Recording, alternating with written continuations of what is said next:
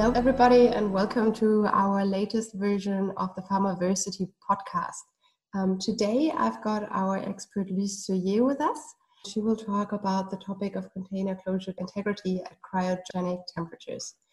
So maybe before we dive into the topic, Luis, would you mind to introduce yourself? Yes, thanks Anne. So let me shortly introduce myself. So I have worked in upstream processing with Merck, Millipore and Paul, and then downstream processing with West and SCHOTT.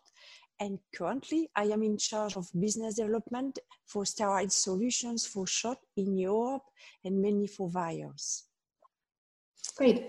So we've been talking before, of course. So I've learned that you, together with Aramon Life, performed a study on container closure integrity, which is today's topic, under cryogenic temperature conditions. Can you tell us a little bit more about that?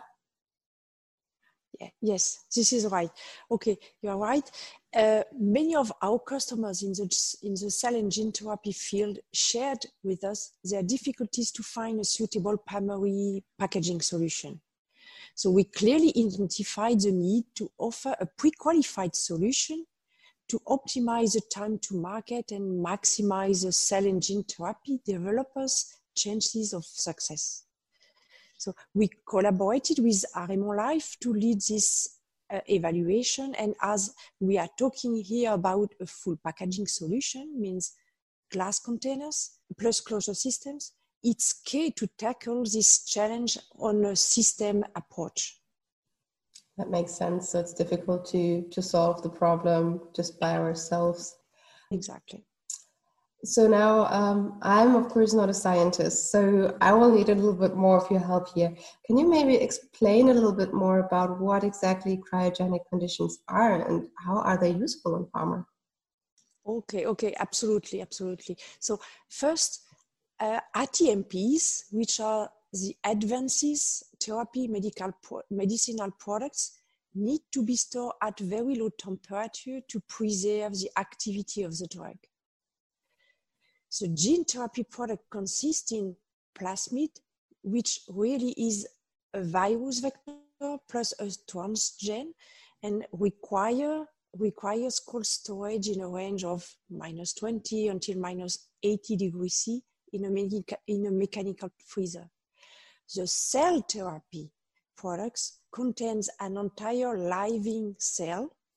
Cryostorage is between minus 80 and minus 180 in liquid nitrogen and is required to block all bioactivity while preserving the viability of the cells. However, the challenge for the packaging is to keep its tightness. The CCIT, which is a container closure integrity testing, needs to be preserved. Makes sense. That seems difficult. So you were talking about cell therapy as well as gene therapy, and I've heard about that quite a lot lately. It seems to be a very hot topic in the pharma world, isn't it? Indeed, it's a topical subject. The potential and the hopes are huge in many aspects. So this new therapeutic approach will allow curing many rare diseases. Today, there is no cure for the vast majority of rare diseases affecting 320 million people worldwide and many children.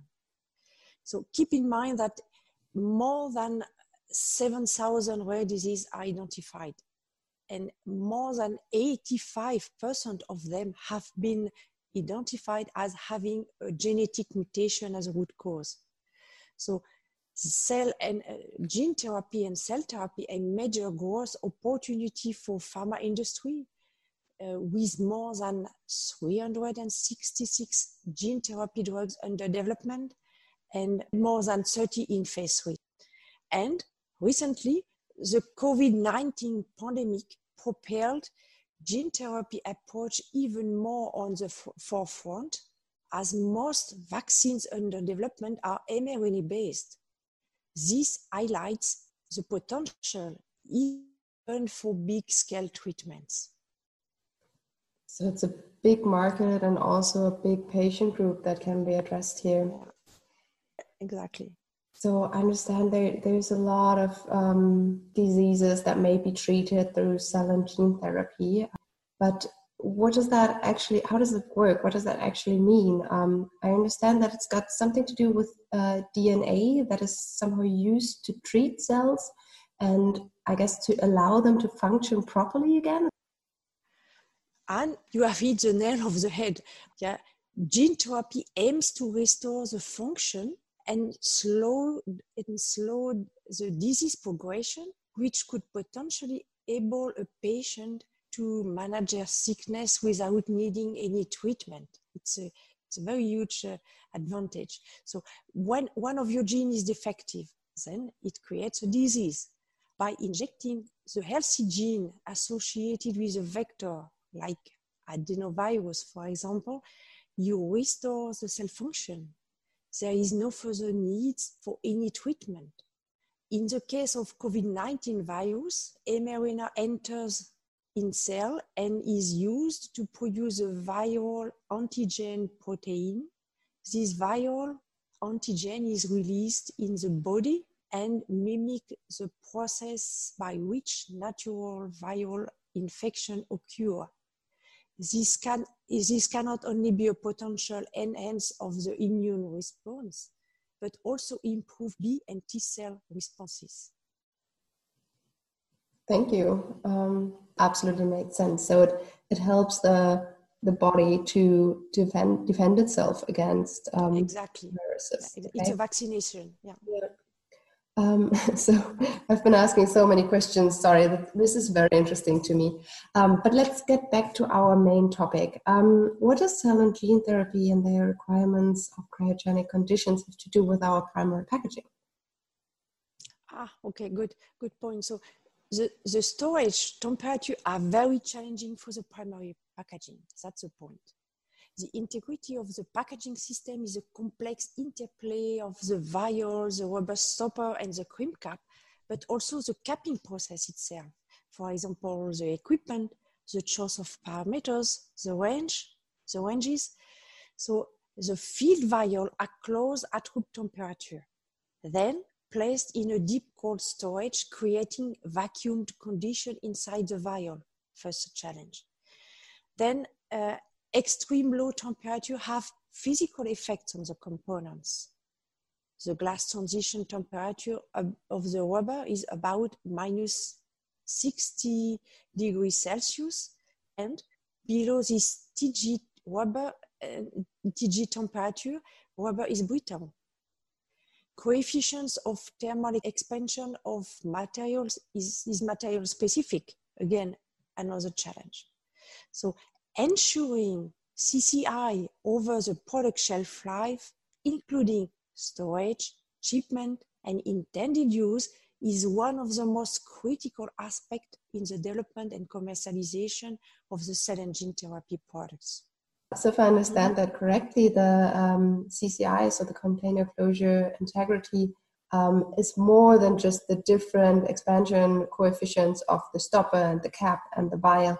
You were also talking about the vacuum that is required to create these conditions.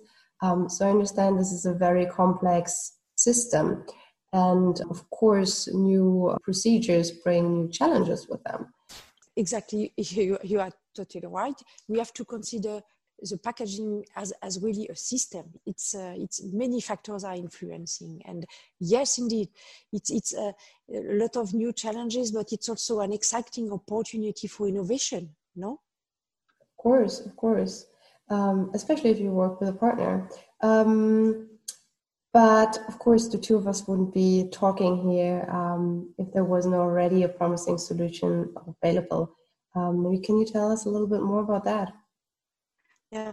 So yeah, exactly. So and yeah, there was no really, or you know, we are really at the beginning of this new development. So and we were not able to solve this challenge by our own. So SCHOTT found a reliable partner in Aramon Life, and we combined our area of expertise, verified and pre-qualified our created system to support our customer.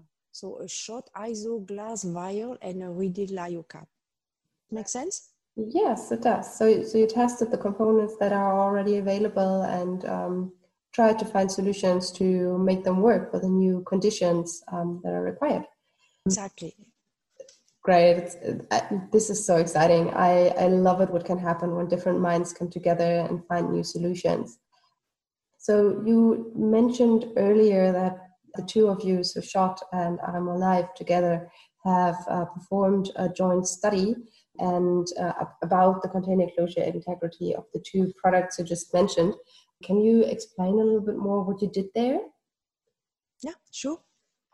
So we evaluated the performance of a system. So the SCHOTT ISO glass vials, means the 2 are 13 millimeter neck and the 6 are 20 millimeter neck, and the Ready Lyo press fit cap and versus aluminium caps at -80°C. We also tested different rubber formulations, and we measured the oxygen ingress in the headspace of the vial at room temperature. So we measured at T0, T6 months, T1 year, and T2 years. And the CCIT method used was headspace analysis from Lighthouse. So that's the base of the study. Okay, so that was the setup. A lot of scientific terms here from you. Very interesting. When you performed the study, in essence, what were the key findings that you took away from this?